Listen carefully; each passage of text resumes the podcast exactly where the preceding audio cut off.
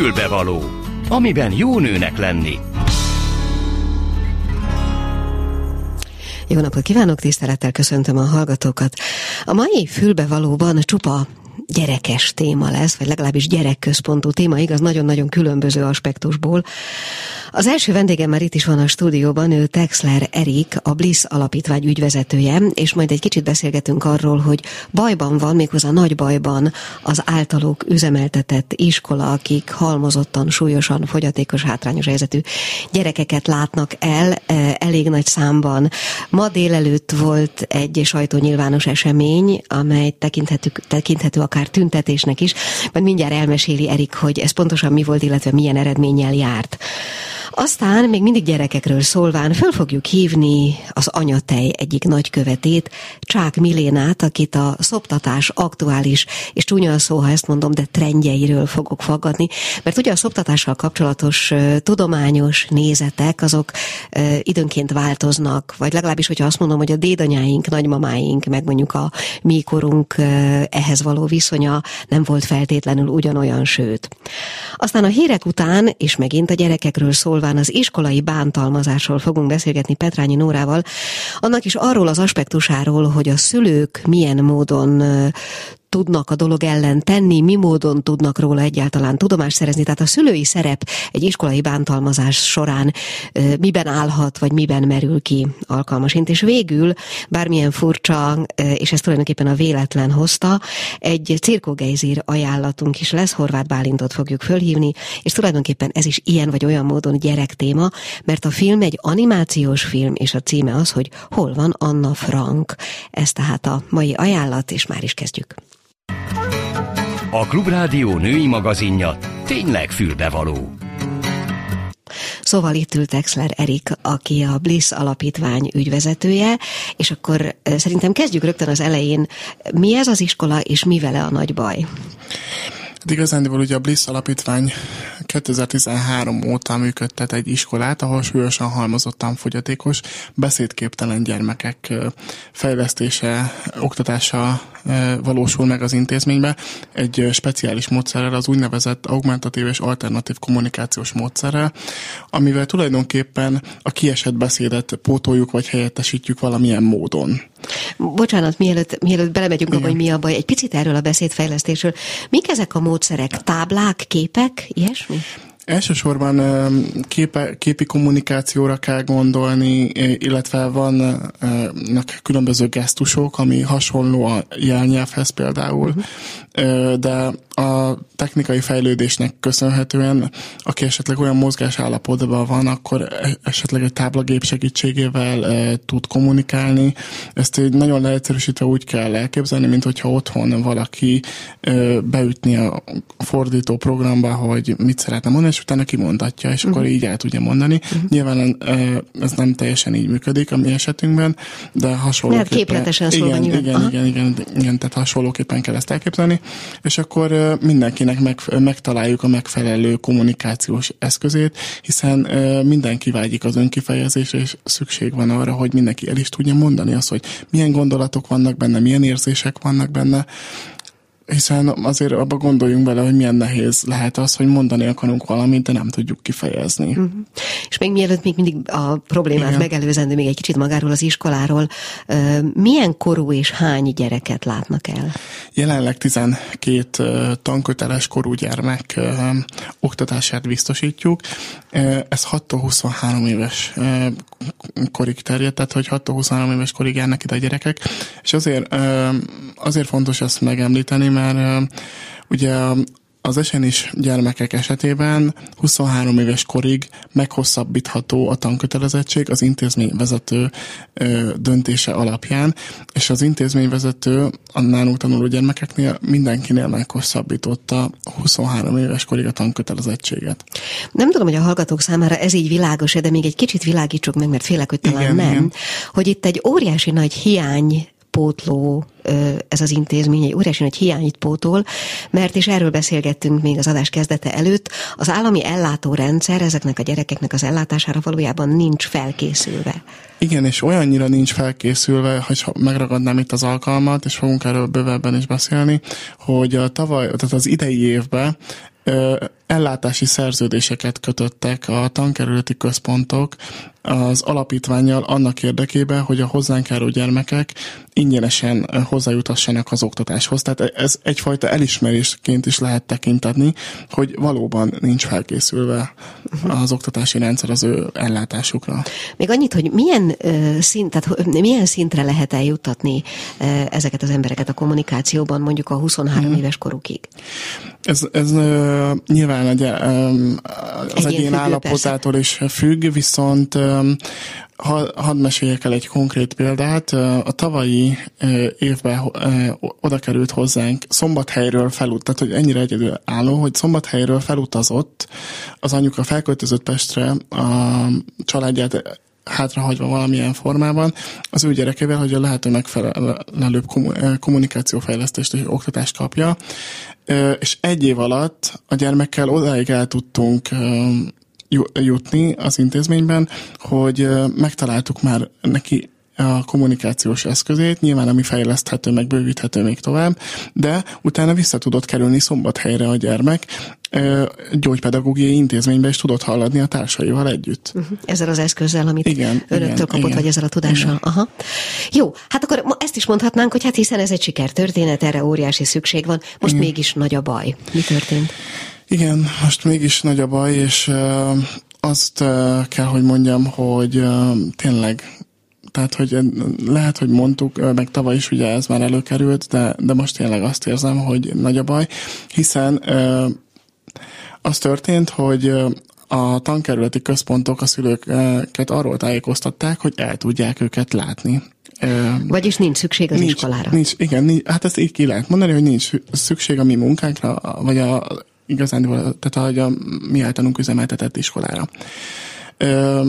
És tulajdonképpen a szülők azért estek nagyon kétségbe, mert a tavalyi év is így indult, hogy ígéretet kaptak, hogy meg, megtalálják majd a megfelelő iskolát, el tudják őket helyezni államiskolában, nem kell magánintézményt finanszírozni, és hogy ez, ez me, mennyire jó lesz majd nekik. Viszont tavaly is szeptember 10-én végül aztán kiderült, hogy hát mégsem tudnak iskolákat biztosítani, úgyhogy az alapítvány szeretnék felkérni, hogy akkor lássa, lássa a gyermekeket, és akkor megkötötték az ellátási szerződést, amelynek keretében ugye akkor nem a szülőket terhelte az anyagi vonzata az iskolának a költsége, de most viszont, ugye tavaly volt egy adománygyűjtés, aminek köszönhetően egyébként el tudott indulni az iskola, mert javarészt ezek a szerződések ö, októberre köttettek meg, amikor a gyermekeknek már szeptembertől teljesíteni kell valamilyen intézményben a, a tankötelezettséget, és ugye azt is fontos itt megemlíteni, hogy ö, hogyha valaki nem kezdi meg a tanulmányait, akkor ugye különböző ö, szankciók is érhetik a szülőt, hogyha tanköteles gyermekét nem viszi iskolába. Uh-huh. Igen, tehát hogy ezáltal is próbáltuk a szülőket segíteni, hogy valahogy valamilyen áthidaló megoldást találjunk. De bocsánat, én nem pontosan értem. Azt mondta, hogy 2013 óta létezik Igen. maga az intézmény. Azt is az előbb igyekeztünk megvilágítani, hogy mennyire hiánypótló, hogy valóban nem alkalmas az állami ellátás erre.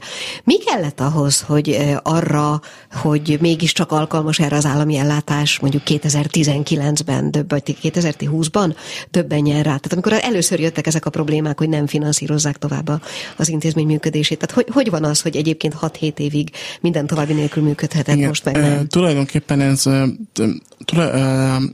az alapítványi iskolának járó állami támogatás az, az mindig csak az iskolának a működésének az 50%-át fedezte, és a másik, vagy a maradék részét, az pedig az alapítvány különböző pályázatok útján tudta összegyűjteni, illetve tulajdonképpen az adományozók akkor is így összeadták, vagy akkor még talán nagyobb volt az adományozói kedv, uh-huh. meg nyilván ugye 19 környékén jött be ugye a pandémia is, ami visszaszorított, ott látott, látszott a visszaesés is, hogy az adományozói kedv az azért uh-huh. háttérbe szorult, meg hát ugye sok adományozó feltette azt a kérdést, hogy miért támogassak hogy miért adományozzak egy olyan célra, ami egyébként állami feladat lenne, és az államnak kéne támogatnia. Természetesen elfogadták, hogy meg adományoztak is nagyon sokan, de hogy ezért azt gondolom, hogy ez a kérdés ez jogos. Világos, hiszen persze. egy állami feladatról beszélünk. Jó, mi történt ma délelőtt? Mi volt ez a sajtóesemény, illetve mi volt az, amit én tüntetésnek neveztem? Igen.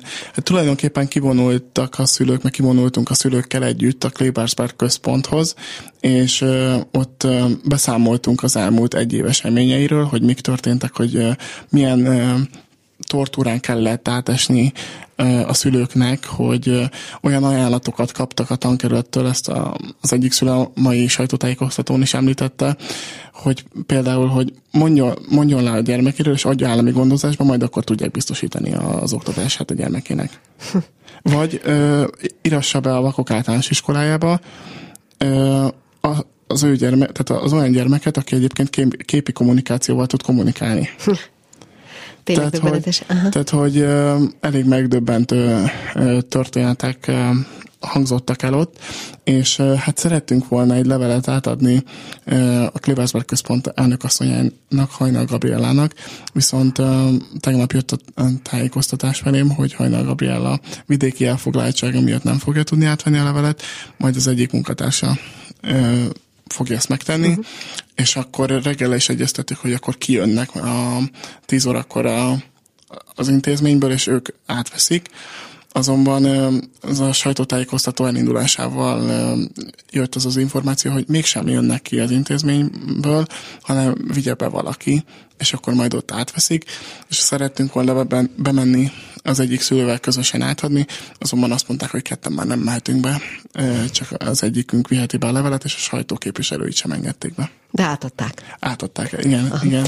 Ezt egyébként úgy képzeljem el, hogy szülők jöttek, gyerekek, kerekesszékesek, tehát hogy sokan voltak? I- igen, tehát, hogy... Látványos volt, hogy így igen, igen, igen, igen, sok gyerek is kint volt, illetve anyuka is kint volt, és ott voltak a kerekesszékes gyermekeikkel együtt, és voltak olyanok is, akik csak azért voltak ott, hogy szolidaritást vállaltak az alapítványjal, és kiálltak amellett, hogy igen, jár a gyermekek, ezeknek a gyermekeknek is a megfelelő oktatás. Mi történik akkor, hogyha ennek a levélnek nem lesz foganatja, vagy nem, nem, nem történik ezzel kapcsolatban semmi, minden marad úgy, ahogy volt? Most merre felé halad a dolog?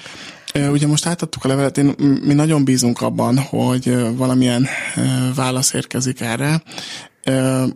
A levélben megemlítettük, hogy május 26-án így, hogyha nem érkezik válasz, akkor egy újabb nyilvános megmozdulást fogunk, vagy fognak a szülők, vagy fogunk a szülőkkel közösen szervezni, ahol nem csak az itteni jelen esetben az iskolára hívjuk fel a figyelmet, hanem az országos helyzetre is mm. rávilágítunk, és, és megmutatjuk azt, hogy tulajdonképpen milyen súlyos ez a probléma az országban. Ne így legyen, de ha mégis meg kell szűnnie az iskolának, akkor mi lesz ezekkel a gyerekekkel? Hát nagyon nehéz megmondani, mert vagy kapnak valamilyen oktatást, és akkor valahogy meg, megoldják a tankerületek, vagy nem megfelelő oktatást fognak kapni, vagy, vagy kiszorulnak az oktatásból, mert hogy ez sem például, ez sem egyértelmű a tankerületeknél, hogy most a 16 éves elmúlt gyermek, tankötelezettségét meghosszabbított tanulónál tanköteles, vagy nem tanköteles. Az egyik, egyik tankerület a, úgy értelmező, hogy tanköteles, a másik tankerület úgy értelmező, hogy nem tanköteles a gyermek. Hm. Pedig ugyanaz a jogszabályok vonatkoznak rájuk elvileg. Uh-huh. És még annyit, bocsánat, zárásul, mert lassan véget ér az, az az idő, ami erre rendelkezés állt, hogy egyébként, hogyha fönt akarnák tartani állami támogatás nélkül ezt az intézményt, vagyis Igen. saját erőből, támogatókból és talán pályázatokból, mennyi lenne az mondjuk az a havi összeg, amit a szülőknek fizetniük kellene? A havi összeg ez gyerekenként ö, 230 ezer forint, amit a szülőknek kellene fizetni. Uh-huh. Hát ez minden bizonyal nonsens, tehát ezt Igen, senki nem fogja tudni igen, kifizetni a igen, gyerekemben. igen. Hát akkor én nem tudok önöknek mi mást kívánni, mint azt, hogy ez a levél legyen sikeres, vagy, hát, vagy legalábbis ne, ne adják fel, és hát Igen. próbáljanak elmenni nyilvánvalóan, de felteszem így is, ez is a szándék a végsőkig. Igen, igen, igen, de küzdeni fogunk azért, hogy a gyerekek mindig a legmegfelelőbb oktatásban részesüljenek ezután is. És köszönöm szépen a lehetőséget. Texler Eriket hallották, a Bliss alapítvány ügyvezetőjét. Köszönöm szépen. Köszönöm szépen. Mi kell a nőnek? Egy fülbevaló. És valami egészen mással folytatjuk, bár ilyen értelemben még mindig a gyerekekkel. A szoptatásról fogunk beszélgetni, mert a vonal végén egy anyatej nagykövet van. Csák Miléna, háló! Üdvözlöm, szeretettel köszöntöm a hallgatókat. Jó napot kívánok! Nem tudom, hallgatta-e az eddigi beszélgetésünket, mm, gyerekekről volt szó természetesen itt is, egy speciális körről.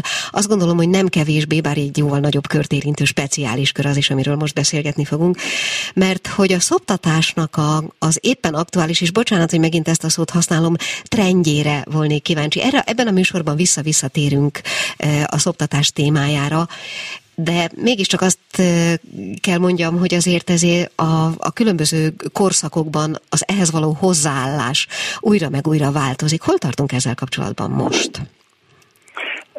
Én azt tapasztalom, hogy leginkább most a régi új trendek vannak. Egyre inkább az édesanyák visszatalálnak oda, hogy a szoptatás az a biológiai norma. Nagyon kevés az, amikor az jön szembe velünk, hogy nem szeretnének az anyukák szoptatni, vagy nagyon rövid ideig szeretnének szoptatni, sokkal inkább arra van igény, hogy ezt a hosszabb távon történő szoptatást meg tudják valósítani.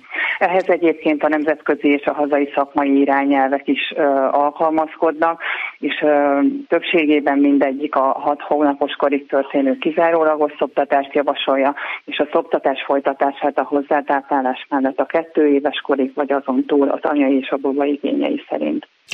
Az mit jelent, eh, hogy ön az anyatej nagykövetés? Azt hiszem ezzel a kérdéssel kellett volna kezdenem. Uh, igazából azt uh, így szoktam ezt apostrofálni, hogy azért gondolom, hogy az anyatej uh, nagykövete lehetnék, hiszen jó nagykövetként mindig is uh, az ember amellé, az ügy mellé áll, aminek a nagykövete. Én nekem uh, az anyateljes táplálás, a szoptatás támogatása gyakorlatilag az életem. Hm. Ugye azt szokták mondani, hogy amikor az embernek az első gyereke születik, és először kerül abba a helyzetbe, hogy szoptatnia kell egy kisbabát, akkor tele van bizonytalansággal, nyilván nem csak a szoptatás, hanem a gyerek ellátása tekintetében is. Hogy lehet megerősíteni, és itt most a, nem, a, nem a trendekről és nem az elvárásról, hanem a, a dolog lélektanáról beszélek elsősorban, azokat a kismamákat, akik ezt először teszik? Borzasztó nehéz az elindulás, nincsenek örökölt minták, és itt egy picikét visszanyúlva akkor megint itt a változó trendekre. Nincsenek örökölt mintáink. Azt ö, láthatjuk, hogy az előttünk lévő generációk, akár a, akár a, a a század elejéig akár visszanyúlva, azt hozták otthonról, hogy gyorsan visszaálltak munkába a, a szüleik, és nem nem valósultak már meg ezek a nagy együtt élő nagy családok, és úgy nőttek fel a lánygyermekek, hogy nem látták, hogy hogyan működik egy újszülött. Uh-huh. Ez, amikor megszakadt a nagy családok felbomlásával, egy olyan minta maradt el, amit most meg kell tanulniuk az anyukáknak, mikor ők anyává válnak, és uh, a mai gyorsuló világban pedig ez a rengeteg információ, ami rendelkezésre áll, az egyébként is bizonytalan anyákat még inkább elbizonytalanítja. Nagyon nagy kavarodások alakulnak ki benne, kinek higgyenek, mást olvasnak, más mondanak, más tapasztalatokat hallanak a szomszédtól, a barátnőtől, a, a akár az, az őket ellátó szakszemélyzettől, és nagyon nehéz rendbe rakni ezt az édesanyák fejében ami nagyon kritikus ebben a kérdésben, hogy az, az őket körülvevő környezet mennyire támogató, uh-huh. hogy ezt a hangolódást, az ismerkedést a kisbabával mennyire tudják megvalósítani ebben a felgyorsult világban. Uh-huh. Az egyébként mennyire jellemző, hogy önhöz fordulnak segítségért, akár az elvárásnak való megfelelési vágyból, kétségbeesésből és egyebekből önt tekintve hiteles forrásnak ez ügyben? Abszolút nagyon nagy szerencse, hogy most már azért kitágultak a lehetőségek, és nagyon sok szakemberhez lehet fordulni, akár hozzám, akár ugye a védőnői szolgálat azért egy nagyon szép nagyon szép teljesítményt mutat ebből a szempontból az édesanyák támogatásából figyelnek a babákra, figyelnek az anyukákra, és mindig, mindig meg lehet találni ezek a, ezeket a kis kapcsokat, akik segítenek eligazodni ebben a rengetegben, mm. ami, ami körülveszi őket. Beszéljünk egy kicsit arról, hogy azért az oktatással kapcsolatban is tudnak eh, lenni problémák. Vannak-e, és mik azok, ha vannak, azok a jellegzetességek, amik, amik eh, sok esetben viszonylag gyakran fölmerülnek problémaként? Mm-hmm.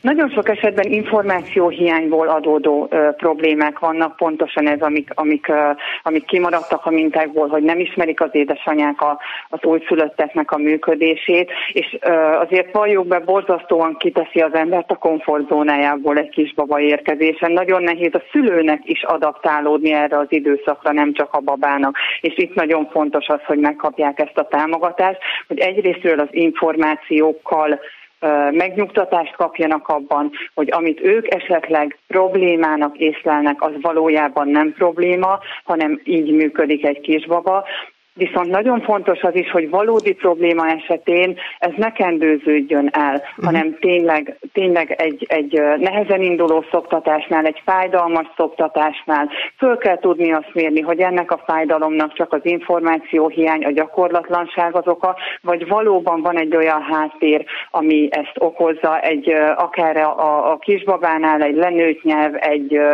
egy feszesebb bizomtónus akár, vagy, vagy bármi olyan, olyan háttér van-e, ami, ami valódi, valódi olyan fájdalmat okoz, amit, amit más szakemberekkel összefogva kell kezelni, vagy pedig elég az, hogyha gyakorlati segítségnyújtással segítjük az anyukákat, és megtanítjuk őket, hogy hogyan kell szoptatni fájdalom nélkül. Például uh-huh, nagyon sokszor ugye a, a másik, ami fölmerül, hogy kevés a tejem, valóban kevés a tejem, tehát hogy meg kell tanítani itt is az anyukáknak, hogy mik azok, amik azt mutatják, hogy valóban kevés tejről beszélünk át. Uh-huh. Hogy függ össze, és ez megint ugye a kisbaba születésének a, az első ö, jellegzetes problémája, hogy függ össze a pihenés és a szoptatás? Vagy a kipihentség? Nagyon fontos. Tetszik? Igen, nagyon-nagyon fontos, hogy ez a gyermekágyi időszak, ez nem csak a babának a gyermekágyi időszaka, hanem az édesanyának is a gyermekágyi időszaka. És pontosan ezért van az, hogy legyen meg ez a, ez a ráhangolódás a babára. Én ilyen félviccesen szoktam mondani, hogy azért gyermekágyi időszak, mert az anyának esélye sincs kikelni az ágyból a baba mellől. Igenis, és kell neki is pihenni, és igenis, és szükséges az, hogy az édesanya megkapja azt a külső támogatást, hogy csak a babájára tudjon koncentrálni, és pihenhessen a babával együtt, hiszen egy teljesen más bioritmikus működésről beszélünk, amit, amit föl kell vennie az anyának is ezt a ritmust egy kicsit, és át kell alakítani a saját pihenési szokásait például. Nagyon kult szerepe tud lenni a szoktatásban ennek a, ennek a kipihentségnek, vagy pihentebbségnek kifejezetten kifejezetten az anyatáj termelődésére is negatívan tudhatni, hogyha Igen, az édesanyja uh-huh. nem tud eleget pihenni. Igen. Még egy utolsó kérdés, mennyi idő az, amennyi idő alatt mondjuk összehangolódik a baba és a mama ritmusa optimális esetben? Hát ezt inkább egy tólik határban lehetne meghatározni, nem lehet azt mondani, hogy mindenkinek három és fél hét kell hozzá. Vannak, akik tényleg már a szülőszobán annyira össze, összekapcsolódnak, hogy, hogy egy, tényleg egy lágy hullámzással mennek végig a napokban, és vannak, akiknek ehhez sokkal-sokkal több idő kell ilyen kis szerelem formájába bekúszik a hétköznapokba. Na jó, hát akkor ennyit így előjáróban a dologról egyszer majd valamikor szívesen beszélgetnék önnel kicsit hosszabban, mert nyilván a dolog sokkal többet is megér. Ebben a pillanatban és ebben a műsorban azonban csak erre is ilyen módon van lehetőségünk. Én így ezt is nagyon szépen köszönöm. Csák Milénát, az anyatej nagykövetét hallották. Köszönöm szépen viszont hallásra. Ne cseréld le, jól áll neked ez a fülbevaló. Hamarosan folytatjuk.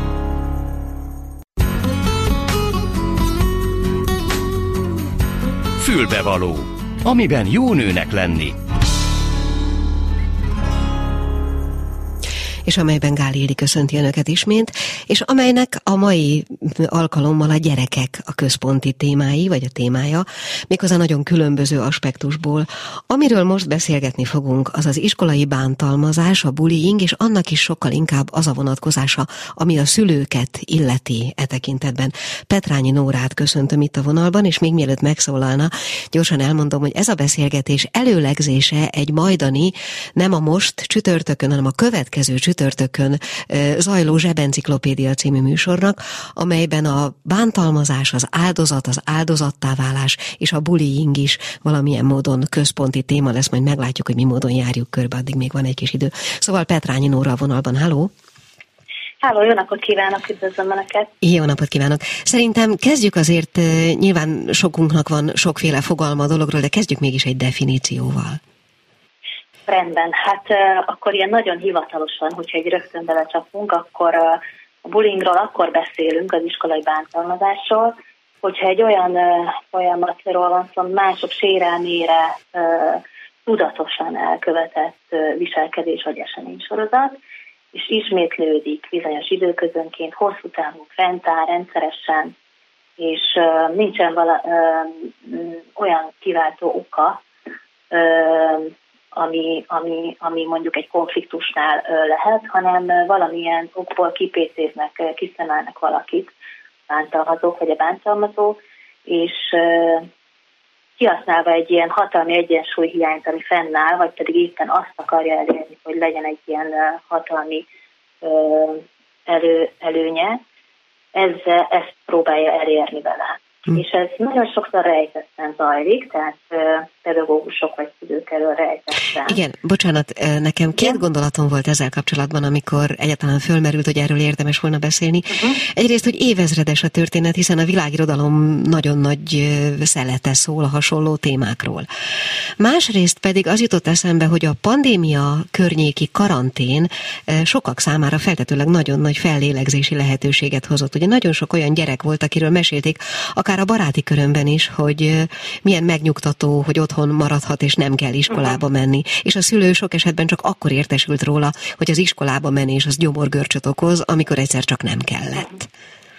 Igen, ez mind a két meglátás teljesen helyes és egyetértek vele. Igen, ez, ez mindig is, ahol társas környezet van, iskolában, csoportban, közösségben, ott ez a jelenség felelhető, az a másik, és szoktuk is mondani, hogy hát igen, amikor én voltam iskolás, akkor is velem történtek ilyen dolgok, vagy láttam ilyet, de hát nem gondoltam, hogy ezt így hívjuk, és hogy ez, ezzel kellett volna kezdeni valamit, és hát mi is fölnőttünk valahogy, hát belőlünk is ember lett, de azért ez nem így van, le kellene tenni, és hát sajnos, hogy velünk is nyilván megtörténtek ezek a dolgok, és hát attól az, attól még, hogy ott vannak akár a csírái ennek jelenségnek, lehet tenni valamit. Tehát az, hmm. az, az a lényeg, hogy hogyan reagálunk aztán rá, hogyha már ezt észrevettük.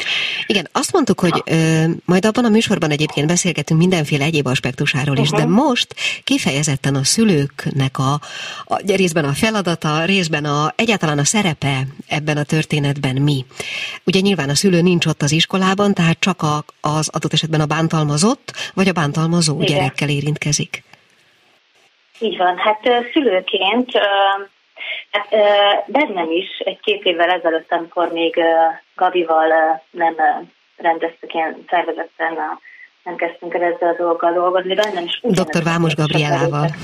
Dr. Vámos Gabrielre van szó, igen, aki egy végtelen szakmai tudással rendelkezik ezzel kapcsolatban, ahogy majd ezt a jövő csütörtökön önök is meg fogják mhm. hallani. Uh-huh.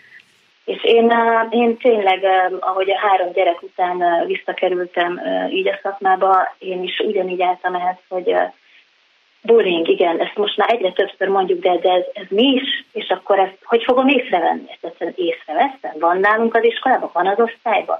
Erről beszélgettünk sokszor a játszón, a szülőkkel, hogy figyelj, ez volt múltkor, ez szerinted már az, és a tanítóknak kéne szólni, és ők szólnak nekünk, szól ezer kérdés. Uh-huh szülőként igazából amit megtehetünk, hogy figyelünk, hogy nagyon sokat beszélgetünk, és mindig meghallgatjuk a gyerekünket, és megpróbálunk, van, van egy pár olyan jel, amit esetleg, hogyha megváltozik a viselkedése, hogyha elveszi az érdeklődést az iskola iránt, romlik a tanulmány eredménye, hogyha, ahogy ön is mondta, hogy gyomorgörcs, hasfájás, fejfájás, iskolába menéskor, vagy előtte lévő nap, ezek, ezek mind jelek.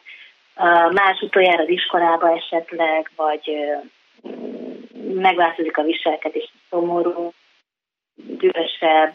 Tehát ezek mind jelek. Meg nyilván, hogyha fizikai jeleket is látunk, az már nyilván az egészen egyértelmű. Igen, hát nyilván ott van, itt a, ott van a kérdés, hogy amit ön is mondott, hogy ez már az, most nekem erről, amit Igen. mondott, az jutott eszembe, hogy az, az egyik kisfiam óvodáskori története volt az, hogy hazajött sírva, mert valaki bántotta, és amikor én bementem az óvodába, és kérdeztem az óvonénitől, hogy tud-e erről, mit gondol róla, akkor azt mondta, és ez volt a végső konklúzió, hogy ez mindaddig így lesz, amíg a gyerek meg nem tudja védeni önmagát.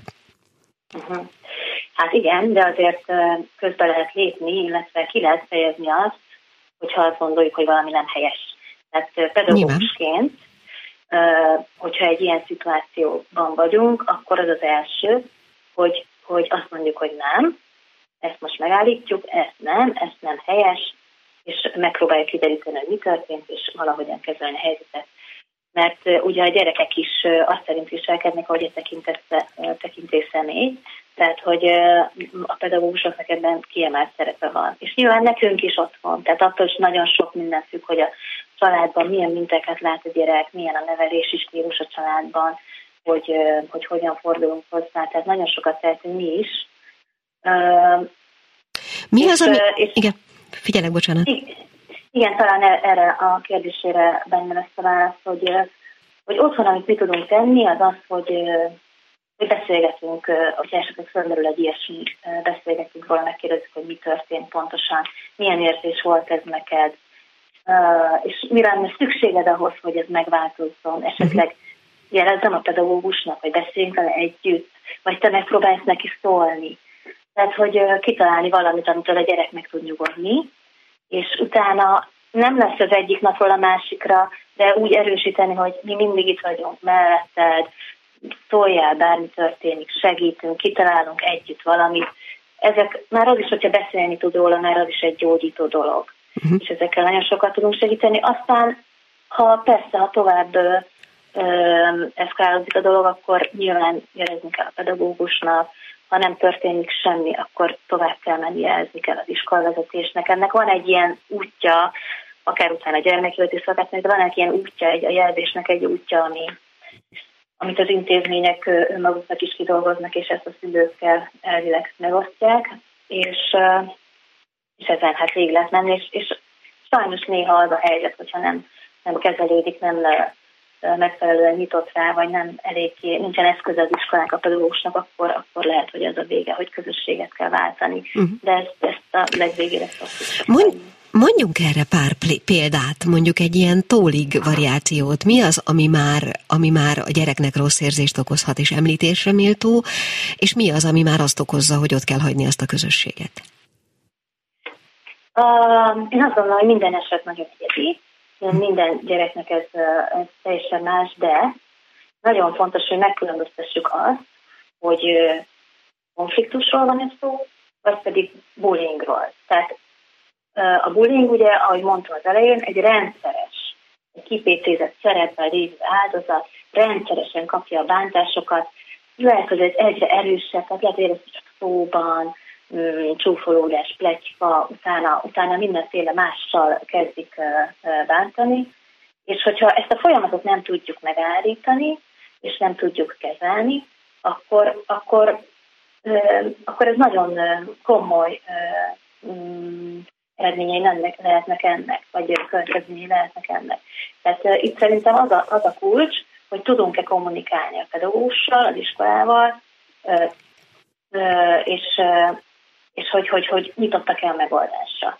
Mm. Az pedig a gyerektől függ, tehát ezt, ezt tőle kell megkérdezni, hogy ez, ez téged mennyiben zavar, és tudok-e neked segíteni abban, hogy segítsek-e neked abban, hogy ez. Tehát ilyen példákat nem tudok mondani, hogy hát egy csúfolódás nem hát persze, rossz, persze. mert az egyik gyereknek biztos, hogy rémes a rossz, és a másik meg legyünk rá, és tovább megy. Világos. Nem is konkrétan erre gondoltam, de most, uh-huh. bocsánat, eszembe jutott még valami, és hadd kérdezzem meg, és nem biztos, hogy ez szorosan kapcsolódik ahhoz, amiről beszélünk. Mi van akkor, hogyha én szülőként azt érzékelem, hogy a gyerekem abban a közösségben, ahová jár, egyszerűen magányos? Értem. Hát ez nagyon sok mindenből adódhat. Igazából most rögtön ezt hogy kiközösítés, de erről beszéltünk ebben a szempontból ez eszembe, hogy lehet ez a kiközösítés valami miatt, ami a bullying ami már oda tartozott. Igen, igen, igen. így van.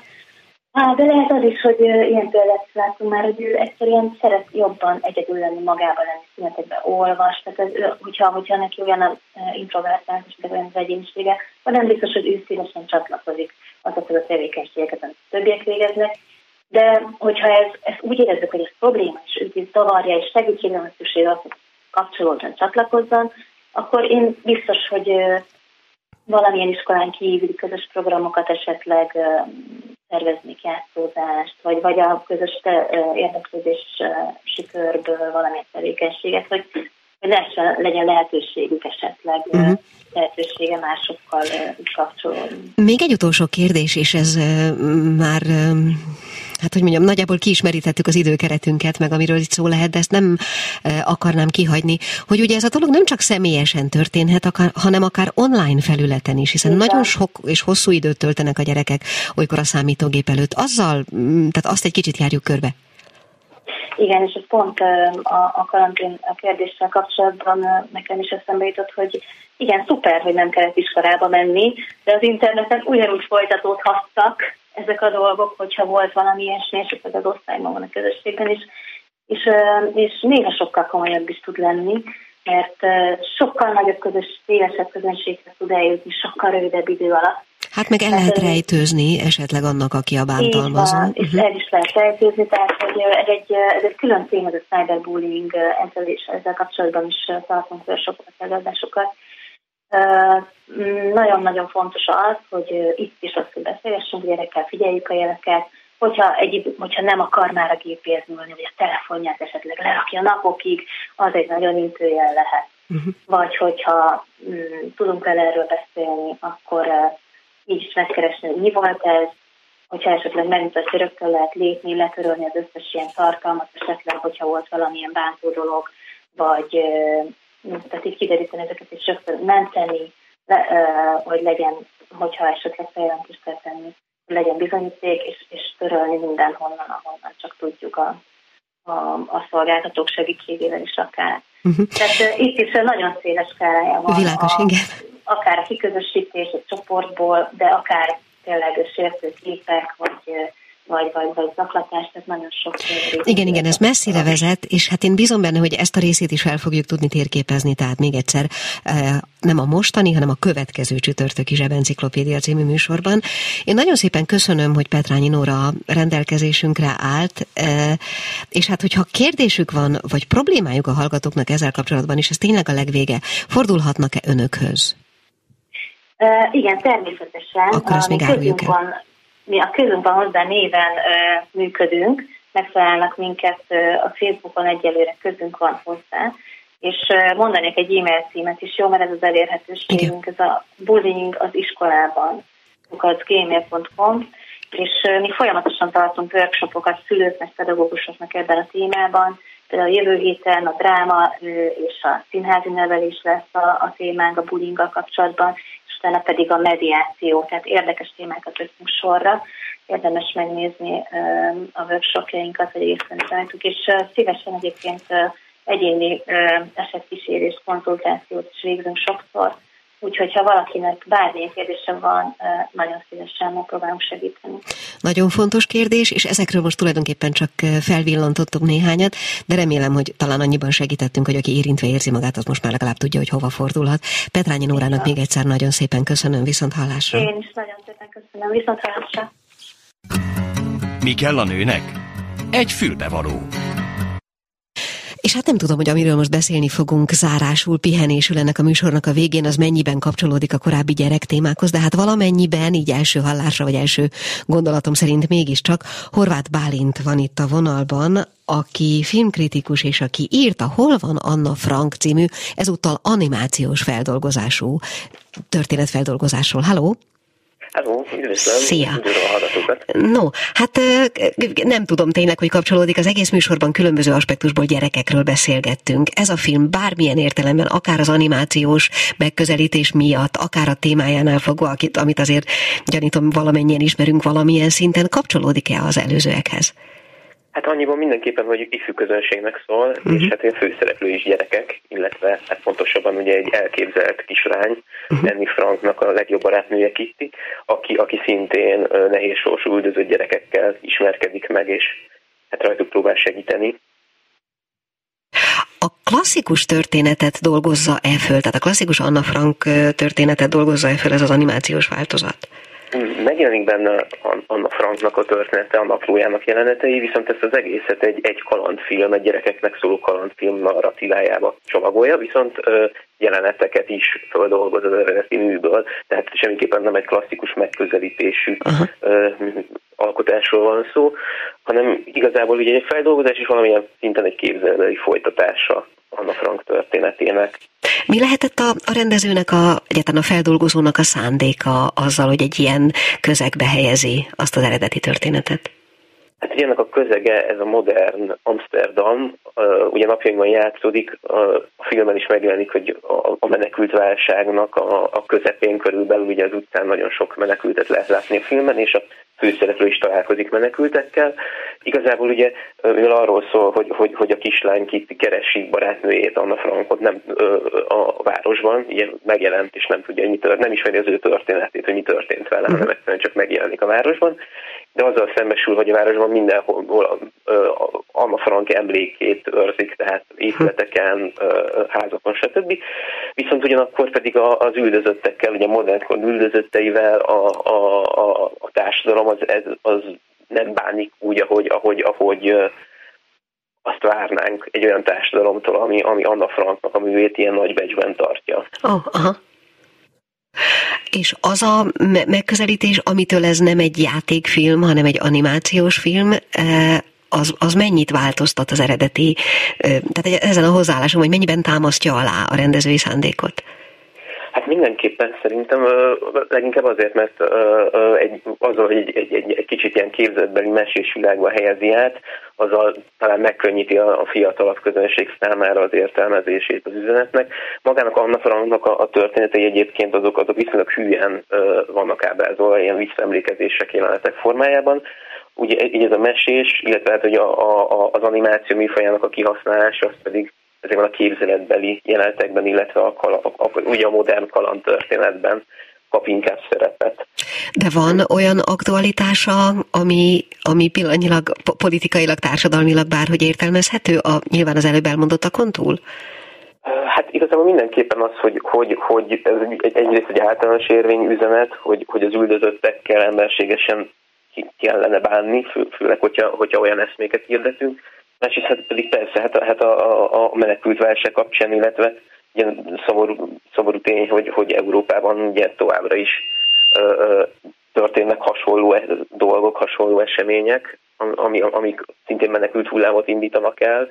Tehát ebből a szempontból ugyan korábban készült a film, mint a jelenlegi háború, de de sajnos van aktualitása, igen.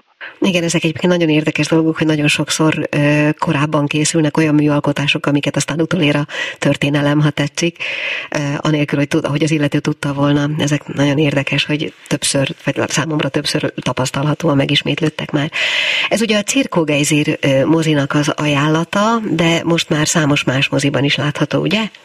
Így van, igen, igen, szerintem országszerte látható. Most már igen.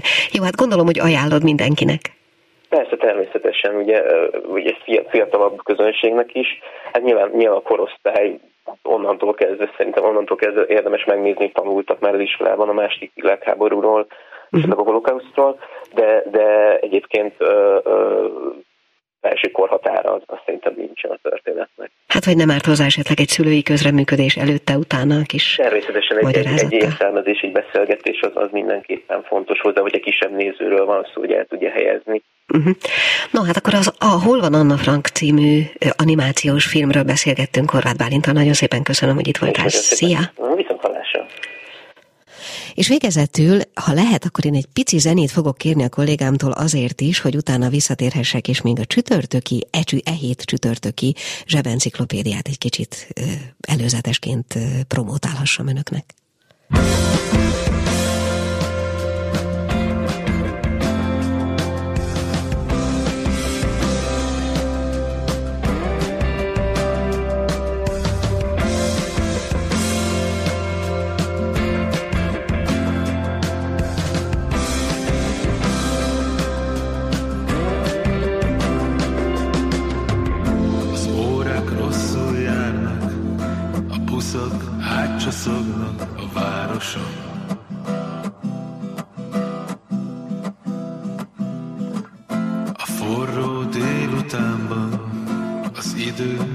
Szóval